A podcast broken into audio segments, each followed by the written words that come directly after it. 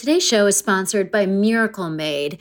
And oh my God, you guys, you know that I love a luxurious set of sheets. And I now have such a set of sheets because of a Miracle Made. They are bedding that has been inspired by NASA. They've got silver infused fabrics that actually make temperature regulating a thing. Uh, so you're not like getting too hot or too cold or whatever, you know, the whole thing that happens with your body's temperature losing its mind. Miracle Made helps with that. One of the little things that my husband particularly loves about Miracle Made is that it like doesn't have as much bacteria as regular sheets because of it's infused with this silver that prevents up to 99.7% of bacterial growth. So it leaves the sheets cleaner for longer. And then the thing for my husband is that it doesn't give him acne. which is like an issue for some people. But more than all of that, it's just luxuriously comfortable and delightful. And it has that cooling feeling while also being cozy. Very hard to achieve those two things at the same time. I mean, miracle made. Come on, well done. So here's what I think you should do. I think you should go to trymiracle.com slash fake the nation and buy some sheets today. And if you order today, you can save 40% off. Use the promo code Fake the Nation at the checkout, and you'll get three free towels and save an extra 20%. So there's just a lot of savings here, folks. Order today, you'll get 40% off. Use the promo code Fake the Nation. Go to trymiracle.com slash fake the nation. And Miracle's so confident in their product, it's backed with a 30-day money-back guarantee. So if you're not 100% satisfied, which I don't see happening, um, you'll get a full refund. Upgrade your sleep with Miracle Made. Go to trymiracle.com slash fake the nation and use the code fake the nation to claim your free three piece towel set and save over 40% off. Again, that's trymiracle.com slash fake the nation to treat yourself. Thank you, Miracle Made, for sponsoring this episode. Fake the Nation, episode 224. Hello, hello. This is Fake the Nation, where we talk about news, we talk about politics, and where we start painting a bunch of little blotches on the canvas that is democracy. And we keep going and going. We add more colors and brushstrokes and civil rights, and then we stand back several feet away until the impressionist art become, comes into focus, and we realize that we're staring at the beauty that is America. you guys know that this is like a holiday for me. We're voting, and today we're going to talk about all things election. Uh, and finally, we'll also talk about the industry around the autumn craze. Yeah, because I think it's important to talk about something totally dumb to end the show. Um, today, I have the most amazing panel. I cannot express to you how grateful I am for this particular panel. They are fantastic. Joining us again, you've heard her on the show before. She's the voice of Melania Trump on Showtime's Our Cartoon President. She's a comedian and actor. You've seen her sort of everywhere. Uh, it is the one and only Cody Lindquist. Hey, Cody. Hello. So good to see you in this. I just voted. Oh, I had to say that. We're, we're going to talk all about it. I want to hear. I want to hear the Can't story. Um, also, joining us for the very first time, this gentleman has been so very kind to me, um, lo these many years, uh, joining me on some of my various projects. Um, he is the star of the movie Dark Divide that's out now in theaters, uh, drive in theaters, all sorts of anything theater that is happening. You can see it there, and it'll be streaming on November 10th. That's Dark Divide. You should absolutely watch it. And then when you're done doing that, you should watch like basically everything he's ever done because he's so hilarious. All of the specials, all of the TV shows. It is none other than David Cross. Hi, David Cross. Hello. Hi. Hello. David Cross was also in my second to last movie uh, called The Muslims Are Coming, uh, in which we did his interview in the laundry room of our building. Yeah, were you were you living there? Were I you- was living there. yeah, you were living there. That's how we met. I yeah, think. that's how Yeah. we that's yeah, that's how we met and and how and you were just kind enough basically knowing nothing about me to be in my movie, which was really nice of you. Well, you have a very you have a very strong, forceful, charming personality. Well, So- fuck. Can we make that immediately into a poster that I will put affix onto all of my pull walls? quote. Pull quote. Um, but but what? Ha- but I jokingly said, "Oh, we could shoot it in the laundry room," and then you were like, "Not jokingly, that's where we'll shoot it." So we filmed. Well, that's a, it was a great idea. we filmed in the laundry think- room, folks. We normally And was was Eddie in it? Did Eddie make his way into that? no, no. Our super Eddie uh, was was not in the movie, um, but he was really excited that Hollywood had come to our building I I miss him. That's the thing I miss most about. about the The building. Yeah. Yeah. he was. He's fantastic. He's still fantastic. I see him on the street sometimes. Um. All right, folks. Uh, normally we do three topics, but today we're going to do like a bunch of mini topics because we have so much to say about uh, yay old electoral process. So let's get into it with topic number one, which is just straight up voting. Um, let's talk about what's happening around the country. There are long lines. I myself has have witnessed very long lines here in Manhattan. Uh, so my question for you both is: Have you voted? Have you heard about people voting? What is your current voting story slash plan? I just voted this morning. Yes. Like two, like an hour and a half ago, I voted, got a salad, and now I'm talking to you, Um, which is very exciting. was there a long line in your precinct? Yeah, so I voted Madison Square Garden. Very exciting. Oh, shit, exciting. okay. Um, I got in line at ten thirty, and I was out. It didn't open till twelve, so I was one of the first people online. And then, um, yeah, it took me like twenty minutes. Here's a little hot tip: if you're voting in New York, they give you a stylus, you know, to sign your name Yeah. when you uh, get your ballot, which I knew about. I did not know that it is also a pen.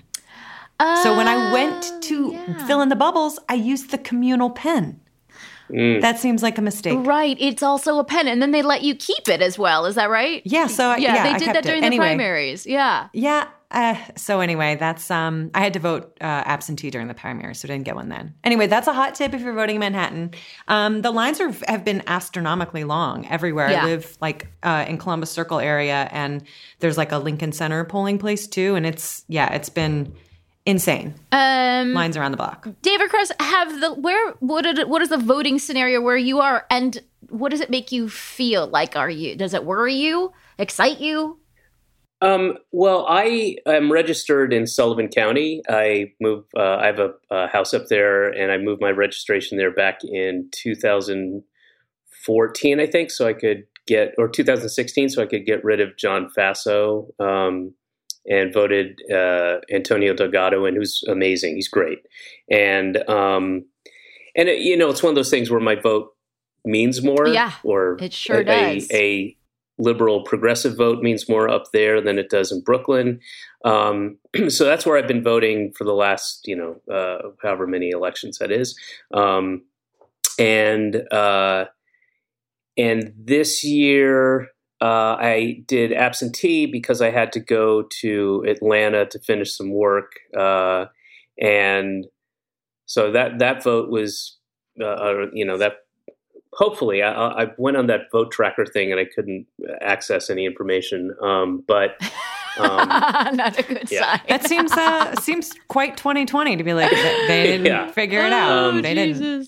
But also Sullivan County, not knocking Sullivan County, but it's also that is like uh, you know all their stuff is very uh, Texas Instruments kind of Commodore 64. Graphing calculators interface, are running. yeah, there's a lot of there's Yeah, you- toasters still in there. Um, uh, yeah, so they're they're a bit behind in that uh, capacity, but um, uh, but where I live in Brooklyn, the the uh, nearest precinct, uh, the big one is on um, in Clinton Hill, is on uh, uh, what is it? It's between it's the uh, Barclay Center? I'm not. Cl- th- there is one at Barclays, uh, Hmm. but there's a closer one.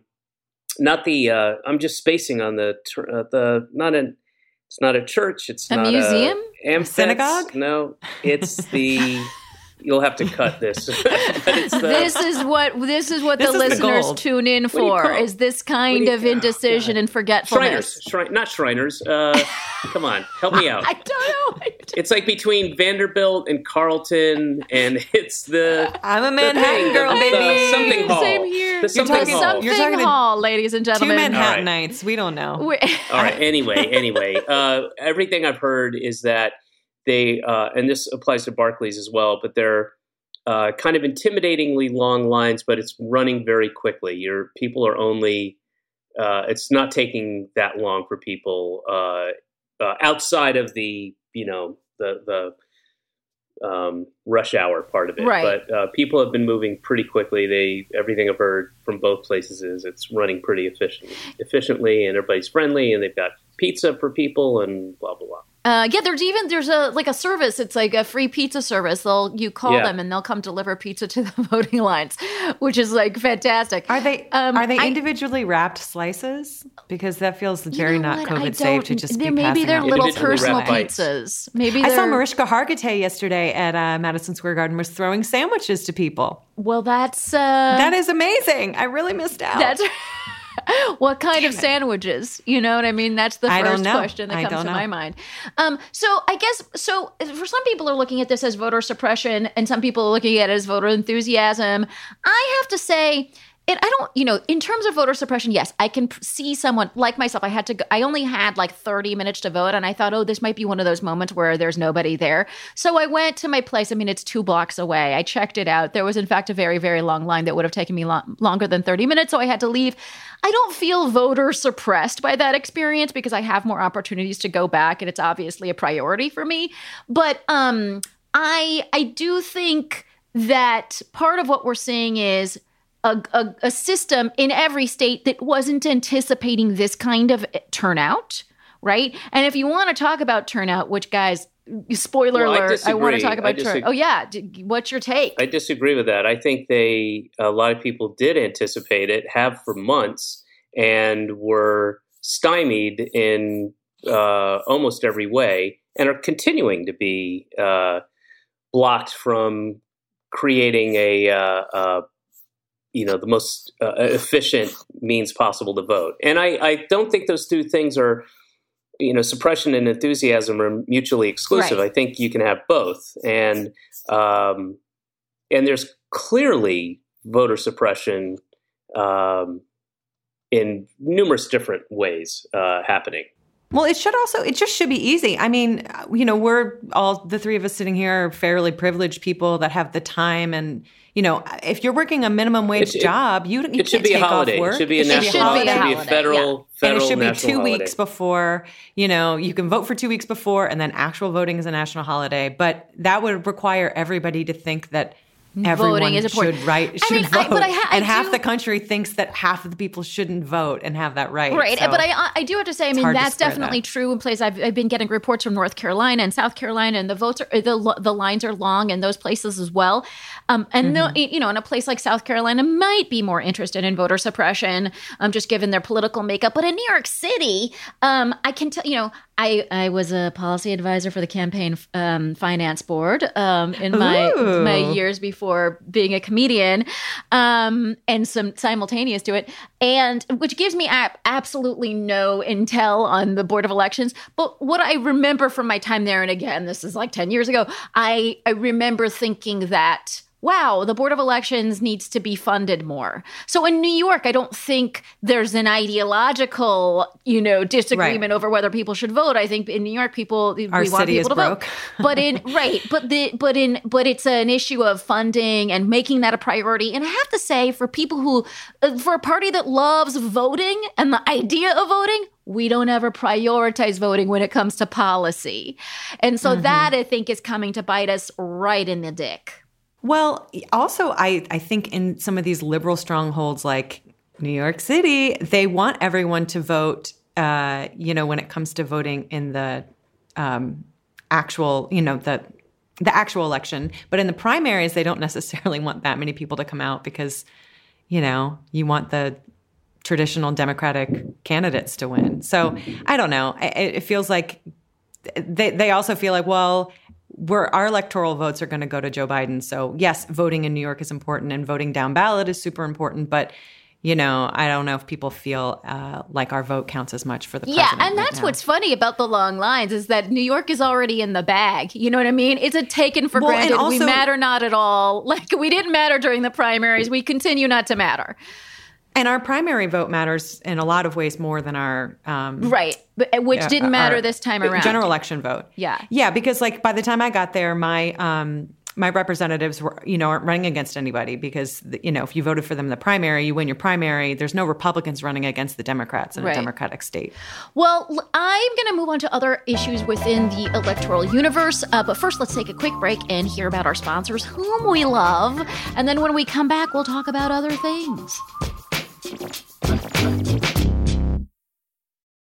This headgum podcast is brought to you by Auraframes. That is right. Uh, from grandmothers to new mothers, aunts, even the friends of your life, every mom loves an Auraframe. Holy shit, even aunts? Yes, especially aunts. Oh, wow. Because it was named the best digital photo frame by Wirecutter and selected as one of Oprah's favorite things. I mean, these Aura frames are guaranteed to bring joy to moms of all ages. I believe it. You have an Aura frame, don't you? Yes, I actually more than believe it. I know it. Uh, I've got one for my mom, my mother in law, my grandmother in law, And dare I say, your aunt? and dare you say, my aunt and my aunt in law.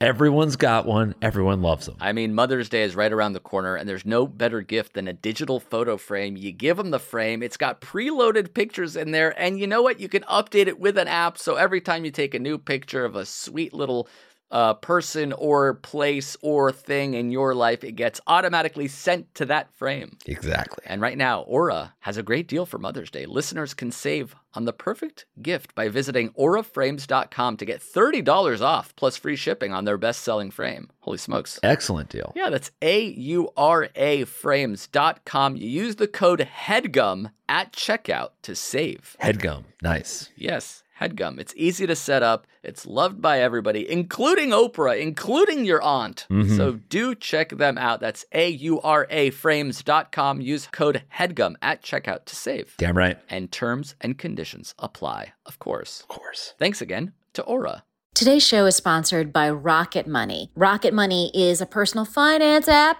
that finds and cancels your unwanted subscriptions. It monitors your spending. It helps lower your bills so that you can grow your savings. I have used Rocket Money. And you guys, honestly, I had no idea how many things I was subscribing to that I didn't want to be subscribing to. I think we all go into, we enter into subscriptions with a Pollyanna view that we're going to use as a subscription, even though it's a super obscure, you know, educational app from Albania that teaches Russian math or whatever. And then you're like, I'm never going to use this. Why did I get it? I should remember to cancel it. And then you don't. And I know you guys are like me, and I know you've done this to yourselves. And guess what? 75% of people have subscriptions that they've forgotten about. So we're all in this bucket. And I think paying for that stuff is so angering, and Rocket Money is there to help because basically Rocket Money shows you, hey, look at this is what all the things you are subscribed to. But then here's the bigger thing.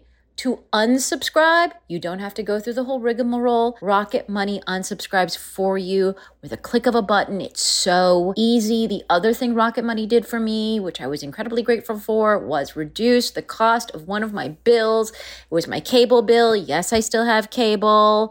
Rocket Money has over 5 million users that have saved a total of $500 million in canceled subscriptions, saving members up to $740 a year when using all of the app's features. I mean, that tracks for me and for the number of things I was paying for that I'm frankly ashamed of. So thank you, Rocket Money, for like fixing the shame glaze on my life. Uh, so stop wasting money on things you don't use. Cancel your unwanted subscriptions by going to rocketmoney.com slash fake the nation. Again, that's rocketmoney.com slash fake the nation. Rocketmoney.com slash fake the nation, you guys. Eat stress free this spring with Factor's delicious, ready to eat meals. Every fresh, never frozen meal is chef crafted, dietitian approved, and ready to eat in just two minutes. Choose from a weekly menu of 35 options, including popular options like Calorie Smart, Keto, Protein Plus, or Vegan and Veggie. Also, discover more than 60 add ons every week, like breakfast, on the go lunch, snacks, and beverages to help you stay fueled and feel good all day long. What are you waiting for? Folks, I feel like I've mentioned this before, but I tried other services that I was displeased with. And then a neighbor of mine was trying Factor. I had pulled them aside in the hallway and I was like, What are you feeling about this Factor? And they were like, It is delicious. You should definitely do it. So then me and my husband did it and we loved it. They are chef prepared meals that arrive to your door. And then in two minutes, you could be eating them. Like it's so simple and they're actually delicious.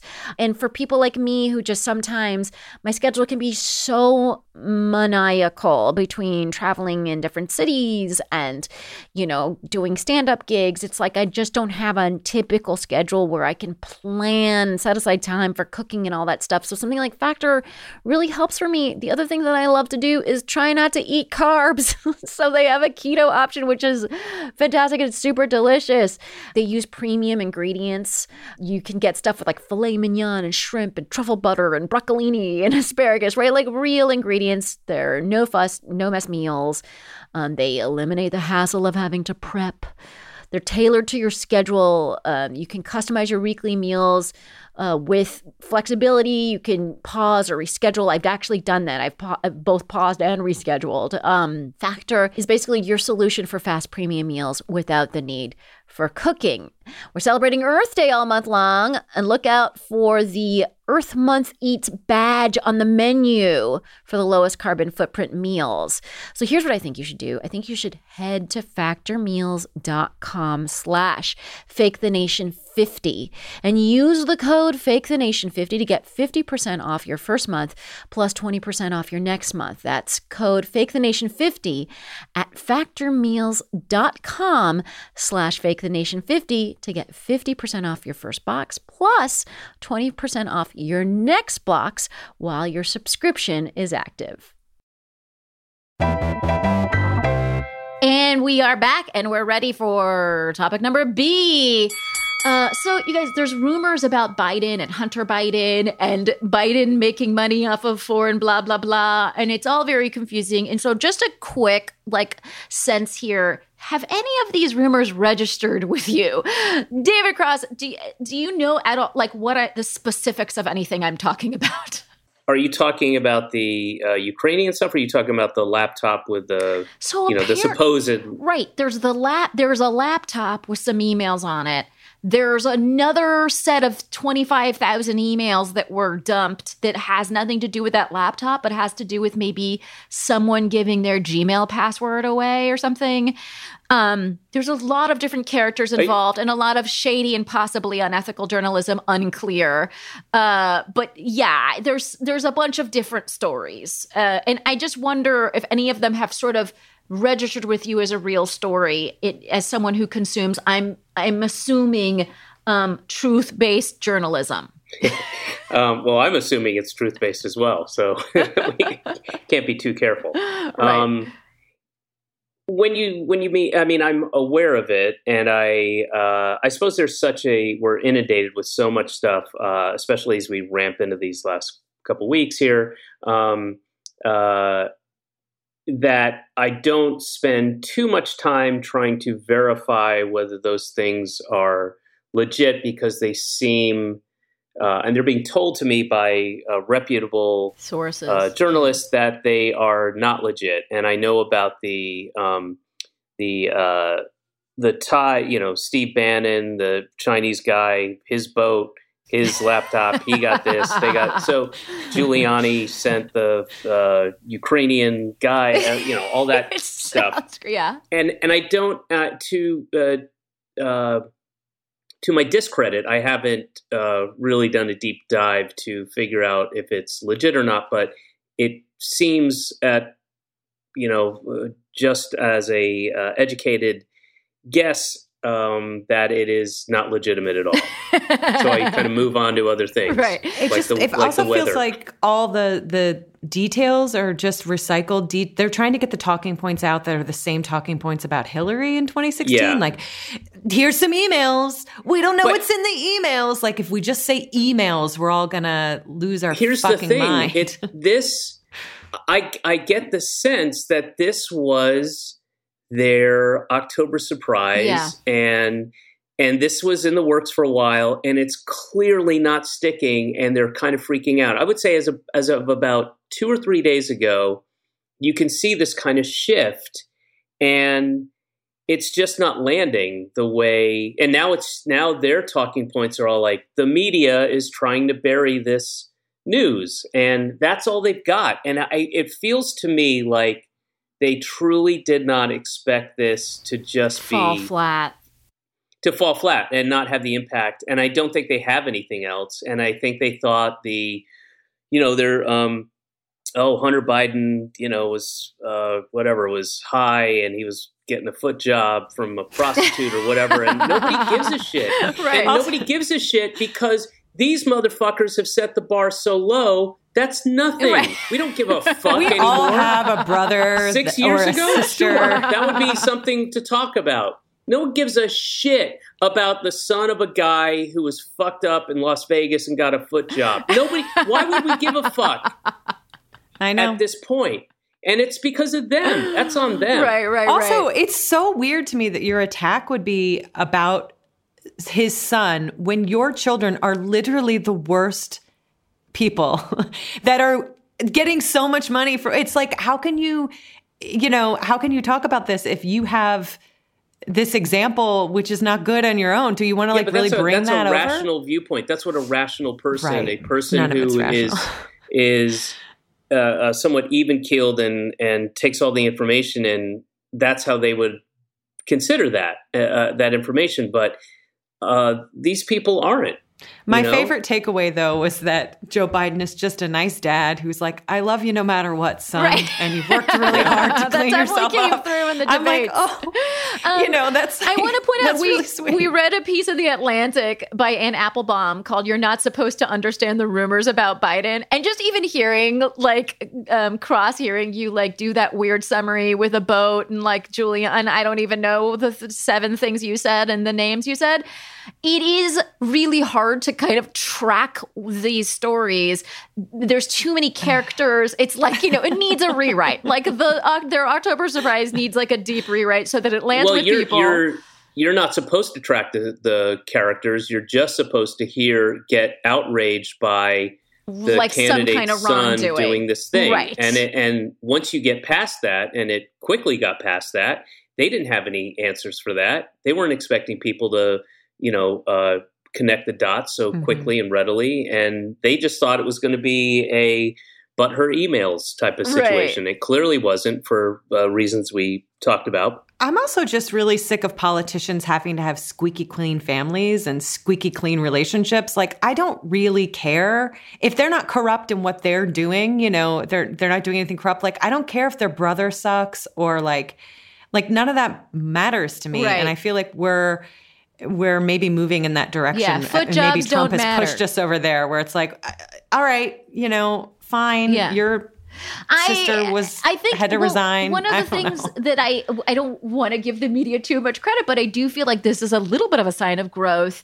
Um, that you know there were these email dumps in 2016, and in 2016 it seemed like oh shit, there's all these emails. That definitely means a bunch of people are fucking guilty, right? Like just the the notion of an email dump meant some kind of horrible scandal. But now, and and, and this is what Anna Applebaum points out um, in her piece she wrote in 2016, American journalists weren't yet attuned to the many ways in which masses of irrelevant hacked material could be used to waste their time. Now they are. Uh, so I, I, I like the idea here that the media isn't like you know, they're just not being roped into some email Right. shit that's going to be a waste of their time. I think that's a very generous assessment of the media, um, which is, you know, not a, a completely a monolith. It's it's Sure. made up of all kinds of different personalities and and uh, and biases, and um, but I I think the the media is uh, every day. There's another example of uh, of of something that is so outrageous to I think any of us who've been following any of these things, like, how are you still doing this? How can you still be, you know, after the debate, crediting Trump for not, you know, taking a shit on stage, and and like that now he's president. Like that's that shit is still happening. Yeah, we finally had a civil debate. Yeah, I mean it's uh, the the media is still doing the same shit that got us here, uh, and they they're only they're only wary of email dumps just because they got burned on it. You know, until they get burned on everything, they won't they won't reassess and they won't stop and reprioritize. But I do think, but I do think there has been a little bit of that. Like, okay, let's not immediately assume an email dump is newsworthy, and I think that's um, that's something we've seen from mainstream outlets. Whereas in 2016, I mean, motherfuckers were broadcasting not one, not two, but every single Trump rally. It was on TV, not part of it. The entire rally. Right. Do you Yeah. guys remember that? And so I do. he was getting just free advertising, and that's not something that happens anymore, thank God. But do you think part of it is that they're also inundated with so much from Trump? You know, Trump does this, Right. Trump leaves a bunch of Nebraska supporters to die of hypothermia, you know, at a rally last night. That if the Biden or if the Hunter Biden stuff had come at a time where there was more of a lull, right. there Right. was so much going on. Yeah, they're like they're working they, they against had the their own time to be like, we, yeah, they have the time to be like, we don't have time to, co- you know, we have morals and we're not going to cover this. Whereas if it were a slow news week, which who can even remember when a last slow news week Yeah, was, maybe they yeah. would have just been like, yeah, well, that's an interesting point. I, th- I think there's something to that for sure. Yeah, yeah. But those days are long gone.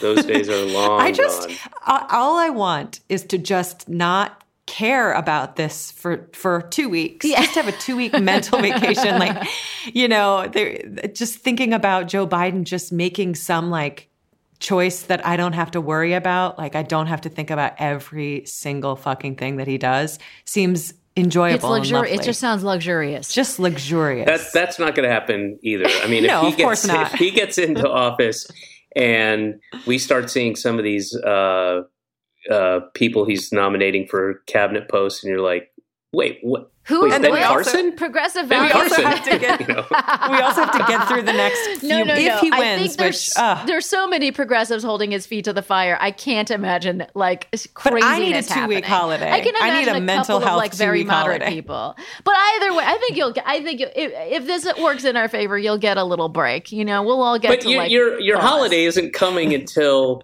he's actually in the White House. It's not happening until like early January, January. yeah. Because at Trump the- is going to spend the at next three months earliest, it's burning be down the early White House, literally lighting paintings on fire, and then we're going to have Yeah, He's like he's Be like, like, just "Oh, stealing shit." them.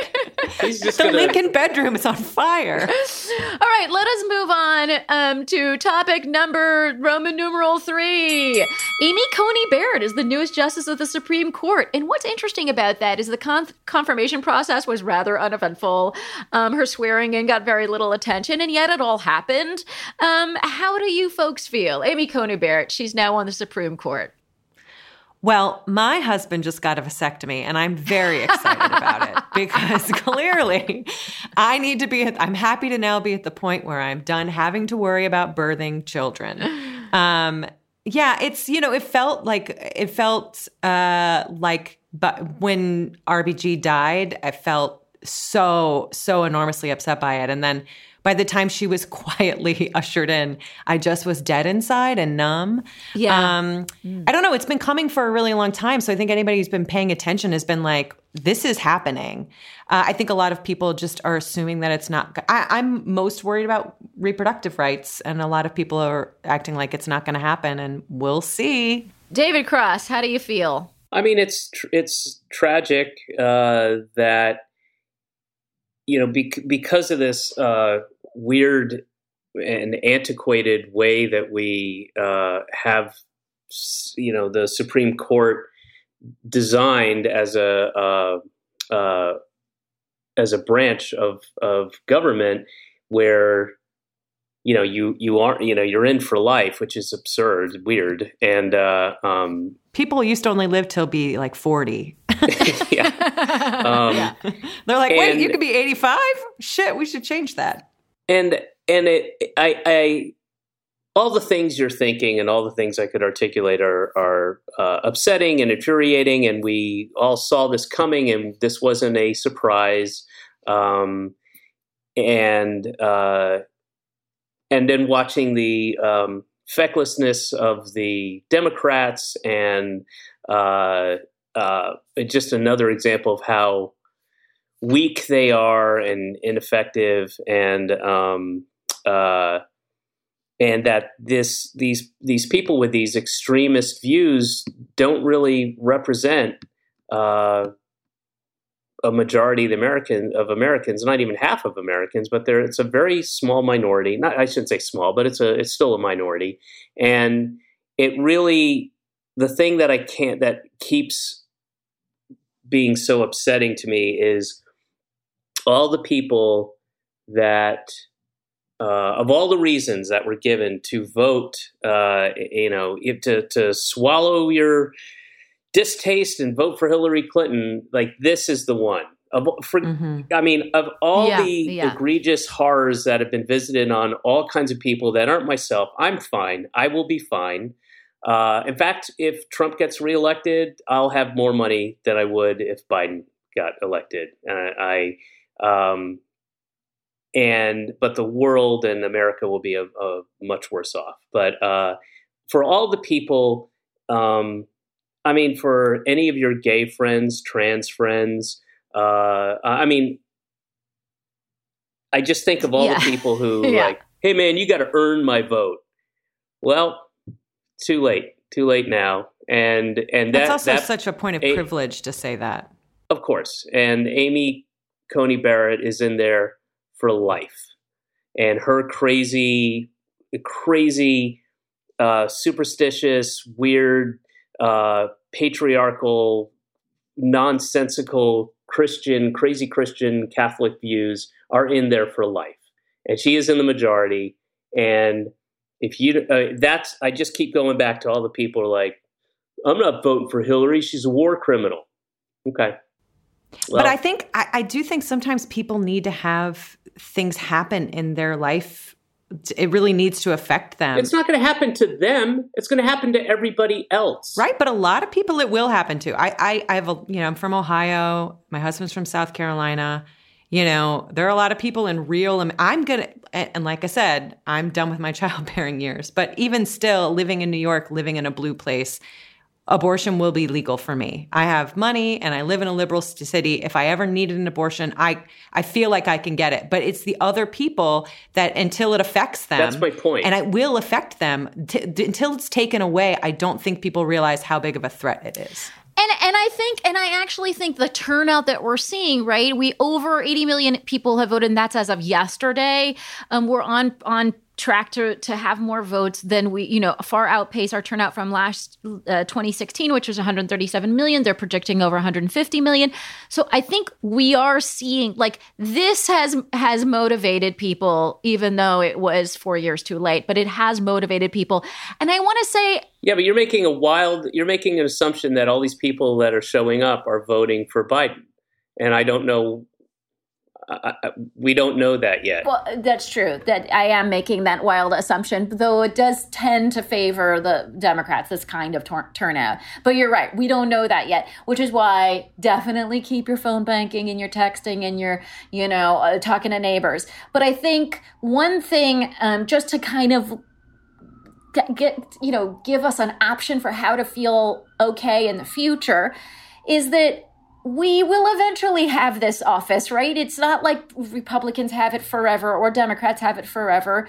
And when we do, we'll be able to make some changes. I honestly think a commission could come up with a lot of interesting and creative ways to minimize the term of Supreme Court justices, either to add justices. There are ways out of this. I don't think it's the, mo- I don't think we're just in it for some 40 year dire nightmare. Uh, I, I think if Trump's reelected, we are. I, I agree. I don't. I mean, we are in it for another four-year nightmare, but we don't. I don't think it's an. Uh, I don't think it's something that literally lasts decades. I, these. This is a pendulum. I, it goes I disagree. back and forth. I think you're wrong. I think you're wrong. Well, also, I think what's frustrating to me is even if there are creative ways to get out of this, we have so many massive things we need to do and climate change, you know, financial sure, crisis yes, and people yes. losing their jobs. That even if we win, and even if we get the Senate and the House, that's a very short amount of time to get a lot of shit done. And if we have to focus this, focus our time on figuring out how to you know get you only have a, a, small amount of time to get some stuff done i mean you think about obama spent all of his time getting healthcare done and that was ba- i mean he did a lot of stuff but that was like the key Yeah. cornerstone thing that he could get done you know how are we going to be able to do a green new deal if we're spending the first two years of a all democratic um, congress and senate and and um, presidency figuring out how to clean up this shit i mean it's it's frustrating. It's frustrating to have to spend the time and energy on this, but I do think sometimes people need to lose rights to realize. But also, it's it's, it's frustrating. But what is what is our our alternative is is that we have to do it. I mean, there's no, I know. you know what I mean. That's the alter. It is. It's really it's extremely frustrating. Though I don't. I guess I don't see the point of thinking that there's no way out. I don't see the point of that thinking. I do see ways out. I see ways out with local government. I see I see ways out with you know uh, additional um, elections, other future elections. This thing is meant to grow and evolve. the election process has already been so perverted and um, this i truly believe is the last chance for a uh, anything left of center right to have any uh, capa- capability of uh, correcting any of these things. I think this is literally our last chance because there are so many things in place. Those will only exponentially get uh, increased and uh, and worsened, and um, I don't think you'll truly have. Uh, I mean, it already is uh, uh, veering away from the facade of demo- a true democracy, and I think uh, if these folks are validated and um, given you know the ability that they have to just kind of uh, steamroll over everything, I, we haven't seen anything. I mean, if they're in for a second term and a lame duck at that, I mean, all bets are off. And I don't, uh, I don't mean to to dissuade you of any optimism. I just don't think a, a you know there may be some victories in a local election, but it's not going to outside of um, who's on the school board and your uh, uh, CSA. I, I don't think you're going to have that many victories. Well, I, I mean, I, I again, I disagree with you there because, for example, the rate of transmission in New York is the, the lowest in the country, um, and we have that low rate of transmission for a variety of reasons. But one of them is our leadership, and that's leadership that I voted for, right? Um, and so there are differences, and the, you know, it, it still is a, a republic of Yeah, states. New York, New York. Okay, New York will be uh, different. You're, you saw he Trump has threatened to uh, withhold federal funds, and they'll find a way to do that. And your services are going to uh, you're you're not going to be able to have uh, sanitation pick up uh, three times a week. That'll be that'll be taken away. You know that any as soon as any kind of if uh, knock on wood, there is a uh, those guys are out of office. You know that immediately every Republican is all of a sudden going to be for austerity and you know won't you know uh, reverse themselves on deficit spending, and all of a sudden they're going to care about a deficit. Um, and you know if those folks get in, I mean it's it, we're already uh, over a trillion dollars. We have a trillion dollar deficit, and they're just going to withhold all kinds of funds. You're not going to have you, the MTA. Forget it.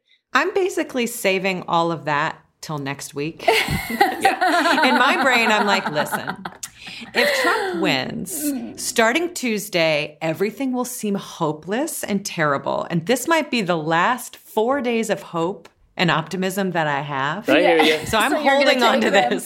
This is my one time to be like, maybe the future is good. And then starting on Tuesday, then I cry. Right, Not saying and I haven't cried at all in 2020, but I've made a choice that this week, this week is optimism. I, I want uh, just not wait. Just wait a couple days. Wait, uh, like Cody is talking about. Wait, and but then I want get you to see what gloom and doom. I want you to see what Stephen Miller has uh, planned if they win re-election. I'll call you on Don't- Tuesday, but Don't do it that, now, but go. You you just check and see what he what he's not able to put out there because it's too uh, polarizing and inflammatory and extreme in a in an First election term. cycle. Um, and I'm not kidding. It's it's Well, but you know horrific what? shit. It is terrifying, but I do think too, COVID is hitting people now. So COVID started off in New York City and it was like, oh, it's a New York problem. And oh, you know, all those liberals died. That's terrible, but it's not coming to my hometown. And it is, it's coming to people's hometowns. And so it, obviously, I want everyone to be okay. I don't want anyone to get sick. I don't want anyone to die. But this is I, something that I do not feel the same. this well this is something that people can't ignore. The way that this has been handled shows the fault lines in the two parties shows the way the difference in thinking people um, the, the difference that republicans and democrats have. We believe that people should be paid to stay home and not die. And they believe people should be forced to go to work regardless if they have pre-existing conditions that make them more susceptible to you know illness or death from covid. And that uh, at the end of the day we can't spend money to save people to save families. And so i think you know after we get through this winter which is going to be a very rough winter no matter what maybe some people will start to rethink and I want to close off by saying again that's all for tuesday and yeah, yeah. past I want I want to close off by saying, I mean, uh, you know, look, we have uh, literally our official merch for Fake the Nation is a T-shirt that says we're only doing optimism, hilariously. um, but I am that person. I'm totally that person, and and it's it, it's not. Look, there's I in the 200 whatever years of the republic there have been other shitty shitty times. And people have felt as dark and horrible as you you know as any one of us might feel right now. Um, but but we've we've survived right? And i i'm just i just think a let's not y2k this situation and just assume that everything's going to be horrible right? And then my, I mean then maybe be wrong about it. Also, let's not create a self-fulfilling prophecy. The more we talk about this, about losing, about this, like, like the more we're just making it happen, right? And that I think, um, I- you know, I- we that, that that doesn't make any sense to me. no, and I and I totally get that that that kind of thing is not does not make sense, you know, to you. Um, but but I think that But I, I think factually that's incorrect. what I think just by merely talking about something in a realistic, uh, albeit negative, uh, uh, way, or or understanding and uh, uh, accepting the negative parts of it, doesn't mean it's self fulfilling prophecy. No, no. I mean, self fulfilling prophecies aren't like scientifically proven or anything, but I'm just saying, like it.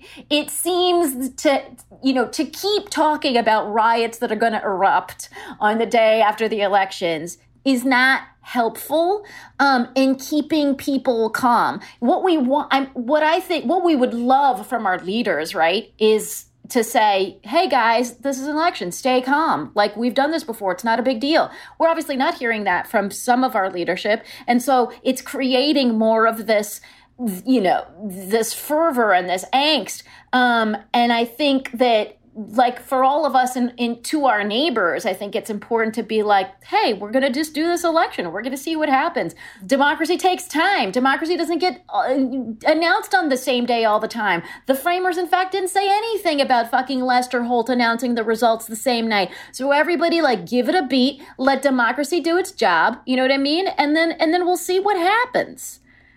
You know, hope for the best prepare for the worst. Hope for the best, prepare for the worst. that's my parenting motto. Yeah that's that's a, that's a good one.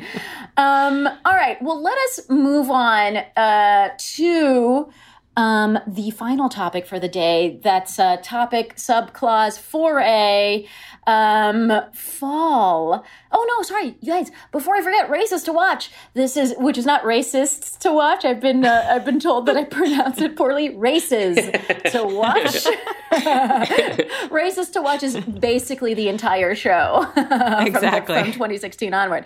The Illinois 6th Congressional District has a scientist, Sean Casten, defending his seat from Janine Ives, who is a frightening MAGA fan. Um, so thanks to uh, Twitter peeps for letting me know about that race. Also, Kara Eastman in Nebraska's third right now.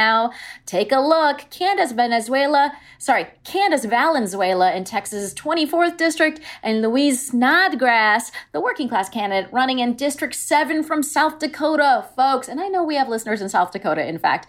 So check out those races. Um, they are part of our races to watch. All right. Next topic, final topic. We read a piece in Jezebel. Um, in Jezebel. It sounded like I said Jezebel.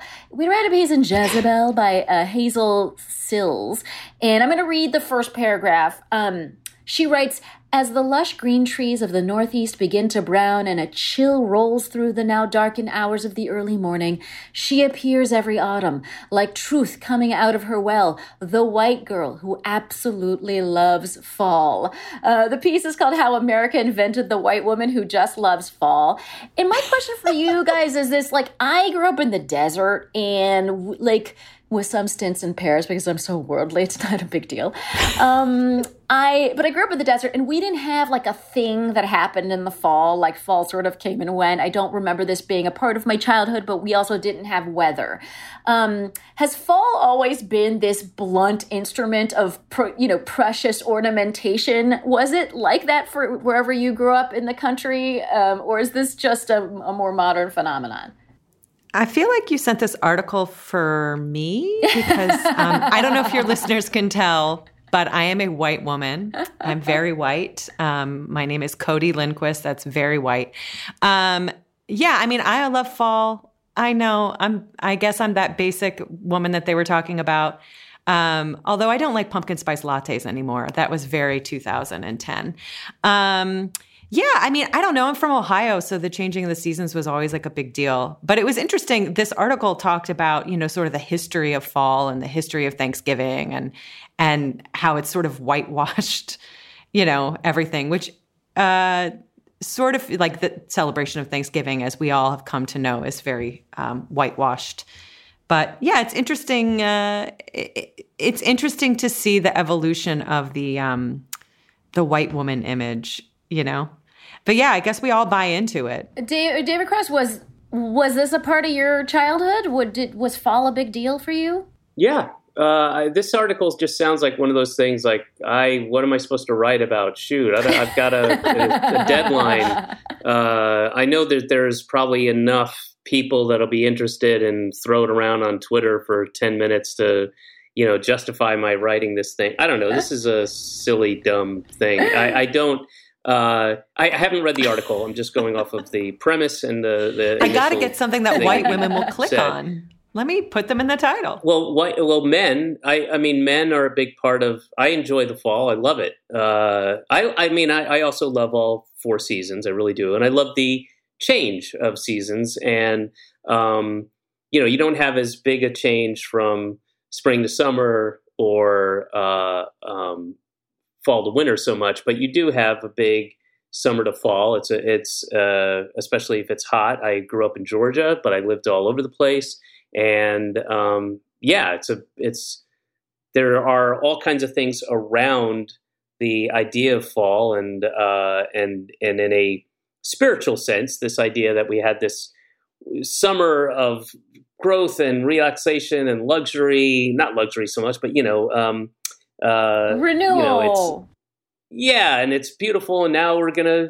this, we're starting a new cycle, and uh, there's all kinds of things that appeal to just your uh, uh base human experience, and uh, and it's the the, uh, the scent of burning leaves and burning wood and and fires and the the comfort of of gathering around a fire and you know dumb things like hot chocolate um, you know which have evolved in a you know pumpkin spice lattes or whoever gives it whatever the fuck. I don't care what you drink but it's a it's nice. It's a it's a thing that I I'm not a white woman but I enjoy fall. I appreciate it. I I kind of have there's an excitement to it just like any change of season um, so that article just seems like uh, they had well, to write an article. Right, I, I, I, mean, I, think if pressed, I don't know this woman at all, but she probably truly does well, give a shit. What was interesting well, about it, she, she rooted in the patriarchy. Yeah, sorry, go ahead.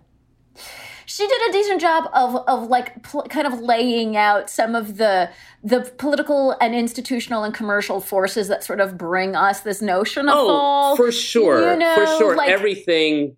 Yes, no, absolutely without question, we have, uh, uh, and you're going to do that in capitalist societies anyway. It's everything's marketed, everything's marketable. There's a marketing thing behind everything. There is even the backlash to the marketing, which is in itself its own marketing and branding. Like fuck pumpkin spice latte, you know, that's its own thing. And I'm sure there are T-shirts and bumper stickers and things that you can sell, and people make money by being anti fall. But Right. that's all. I mean, that's an American tradition. Yeah, I mean, there's a few. There's back. some things that I, d- you know, like for example, I didn't realize that Martha Stewart played such a big role in fall decoration and apparently getting gourds to be popular. Like I just thought gourds were popular from day one. You know, didn't know that she kind of helped popularize fucking gourds. Um, I didn't re, you know, she Well, I remember from being a kid. I remember the the gourds were popular. yeah the what's the the horn or whatever the bat the the drawing. where Oh yeah, oh yeah, that thing. Sure, sure, Cornucopia. sure. Yeah. yeah. I remember that from when I was a kid. Sure, yeah. Um, it you know And she it- but she unless talks Martha about Stewart was an influencer at age twelve, then uh, um, but but she talks about sort of making it the like suburban wife fantasy of the gourd and like decorating your home in a, sp- in a specific way. And I can see how her that's magazine been around. did That's that. been around. That's been around Um, for sure. Well, also, here's something I didn't realize. Franklin Delano Roosevelt moved Thanksgiving to an earlier date, and he did it to accommodate retailers who were worried about consumers not having enough time to do their holiday shopping. Didn't There go. realize that, but there you go. There's all of these um, Why didn't he move commercial it back forces. earlier? Thanksgiving is way too close to Christmas. It's such bullshit. Like I don't need to see my family two times in three weeks when I haven't seen them all it- year. think it's too close. It's so dumb. Can I just say, like, I'm not a white girl, but I also, um, I have never been drawn to autumn shit. I don't give a fuck at all. I view fall as the time of things starting to die. I find it very depressing. The days get shorter, things are visibly dying in front of your face. Like, the pumpkin spice latte doesn't even have any fucking pumpkin in it. It's basically cinnamon. We're fooling ourselves with it, with pumpkin flavors. Pumpkin doesn't have any taste anyway. It's just the, the it holds the I mean, I like a pumpkin but it's pie at you like you like the I mean, nutmeg and the cinnamon and the yeah. Right, I guess it's ten, it's that it's that right exactly. Um, I just I I don't I don't like sweater weather. Like I don't care. I think everyone's sweater looks just completely average. None of your sweaters are interesting to me. None of your you know knee length boots are interesting to me. I don't like the look. I don't care. Can I enjoy a foliage? Yeah, I can look upon a foliage and be like, that's nice, but I don't crave it. I don't want to drive out to go see it. Like, I just fully 100% don't I- I care. wonder- um, again, I grew up around cacti. We didn't have foliage, so I don't know. Maybe it's just like my, you know, my root speaking, but I, I've never gotten it. I love it. I love it. But I'm a white woman. I'm No, and I'm that's, like, I'm trained to love But it. I from also think of everyone who lived in the rest of the country as living in a movie, you know, Yeah. because to me, fall and all that stuff was just something I saw in the movies. So it almost still feels like if I go to fucking, you know, the Berkshires or whatever, I just feel like you guys are joking, right? Like this is all. a movie set like it just feels so on the nose um, you- and then maybe what i'm asking for is can we add a little like an edge to fall you know what i mean where's the punk of fall you know what i mean that's what i want to see it's so fucking precious i can't Everything is precious. I think maybe as humans, we just need some sort of like time marker to get us through seasonal affective disorder. so we're like, let's make it fun. And then we have to make Christmas fun. And then, oh, Halloween. right right no and Valentine's Day. And in terms of the premise of this article, like, I don't care that white girls like fall. Like, also, everybody's allowed to have fun. And I think that is a really good, hashtag. We're only doing optimism. But I, I think that is a really good point about fall is that it is, you know, fun for some people. And I am 100% on board for people having fun and having a reason to celebrate and a reason to be joyful um, and a reason to like be with their families and talk to their neighbors and fucking carve pumpkins or whatever. Like, I get that that stuff is cute. It's fun or whatever. Um, I'm not particularly drawn to it, but I also, I 100% support people's fun. And listeners, I am willing to like hear otherwise if you have a secret to like why fall matters to you so much. you know, bring it. I'm here for for that. I carved pumpkins last weekend. That was very, very fun. All right. And you know, I have a kid now, so I guess I got to do shit like that. you that. do, and then do shit they like don't that. carve them themselves, and then you're stuck carving a very complicated thing that they've requested for like an hour, and they've run off, they're over it, and you're like, oh. You did this for one minute, and now I'm carving like a very complicated Mario character. You got to do. yeah, Wally, and if Wally, you're and if Eve. you're a if you're Um, a perfectionist, it is a nightmare. Um, okay, well, I like to end the show by asking. Now, I know this is going to be tough considering our last conversation, but I do like to ask uh, to end the show. And here we are. We're, we're just days before the, the election deadline. What is making you feel hopeful? And it could be small, it could be something so small like a Pop Tart, or it could be something so large like the turnout in Georgia. Whatever it is, what is making you feel hopeful? Cody Lindquist. Um.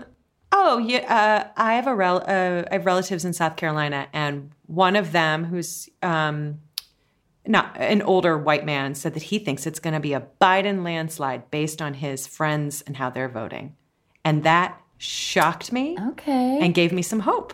okay. I mean, I, That- I'll take that. That sounds yeah. lovely. Again, totally anecdotal, but I was like, oh, interesting. Yeah, I have one of my BFFs is, is in uh, South Carolina, and she talked about um, a like a crazy voter turnout in South Carolina, and um, and she can sort of tell the you know the Republicans from the Democrats, and she had like a similar experience, and she would she didn't use any kinds of word like landslide. which Yeah, landslide. I was like, okay, okay. a bit much, buddy. But I'm not saying but that, She but- definitely she she definitely had some positive thoughts about her experience. David Cross, what is making you feel hopeful? Um, well, just uh, I've got some leftover uh, MDMA, which I just dip into every once in a while uh, when things get super bleak. Um, and I got enough to last me until early November, so we'll we'll see how that goes. um, all right, uh, Cody Lindquist, where do people find you and all the wonderful things you do? Um, you can check me out on Our Cartoon President on Showtime on Sunday nights. Um, so, yeah, this Sunday. And uh, yeah, great show. Oh, such an awesome show. You do such a fantastic job. Definitely check that out. David you. Cross, where do people find you? Uh, just you know, uh, walking my dog. Uh, I got to walk my dog three times a day. Um, uh, you might have met Ollie, actually. You might have met her. Uh, I did. I think I did. Yeah. Yeah. he used to play in that basketball court sometimes. Yeah, when she was a puppy, yeah. But um, uh, was- yeah, the you can check out the Dark Divide. It's uh, uh, it's good. It's good. It's um, n- not anything I've ever done before. It's a dramatic role. Oh shit. Okay, I'm really excited to see this. Folks, The Dark Divide, definitely see it. And like I said, then go and consume everything he's ever made because uh, he is one of the greats. Um, and folks, you know where to find me. And I just had a piece come out in AFAR magazine about the future of global travel, which I think is interesting. They asked me to redefine a global citizen, and then I did.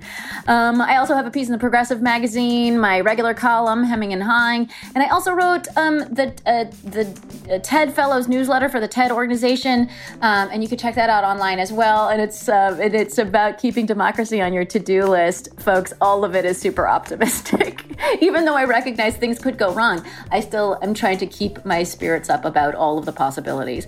Uh, so, but you know that about me, folks. What I really want to do is thank the production team here at Fake the Nation. That's our producer Anita Flores, our talented audio engineer Andy Christens, Gabi Alter wrote our theme music, Lily Fleshler helps with research.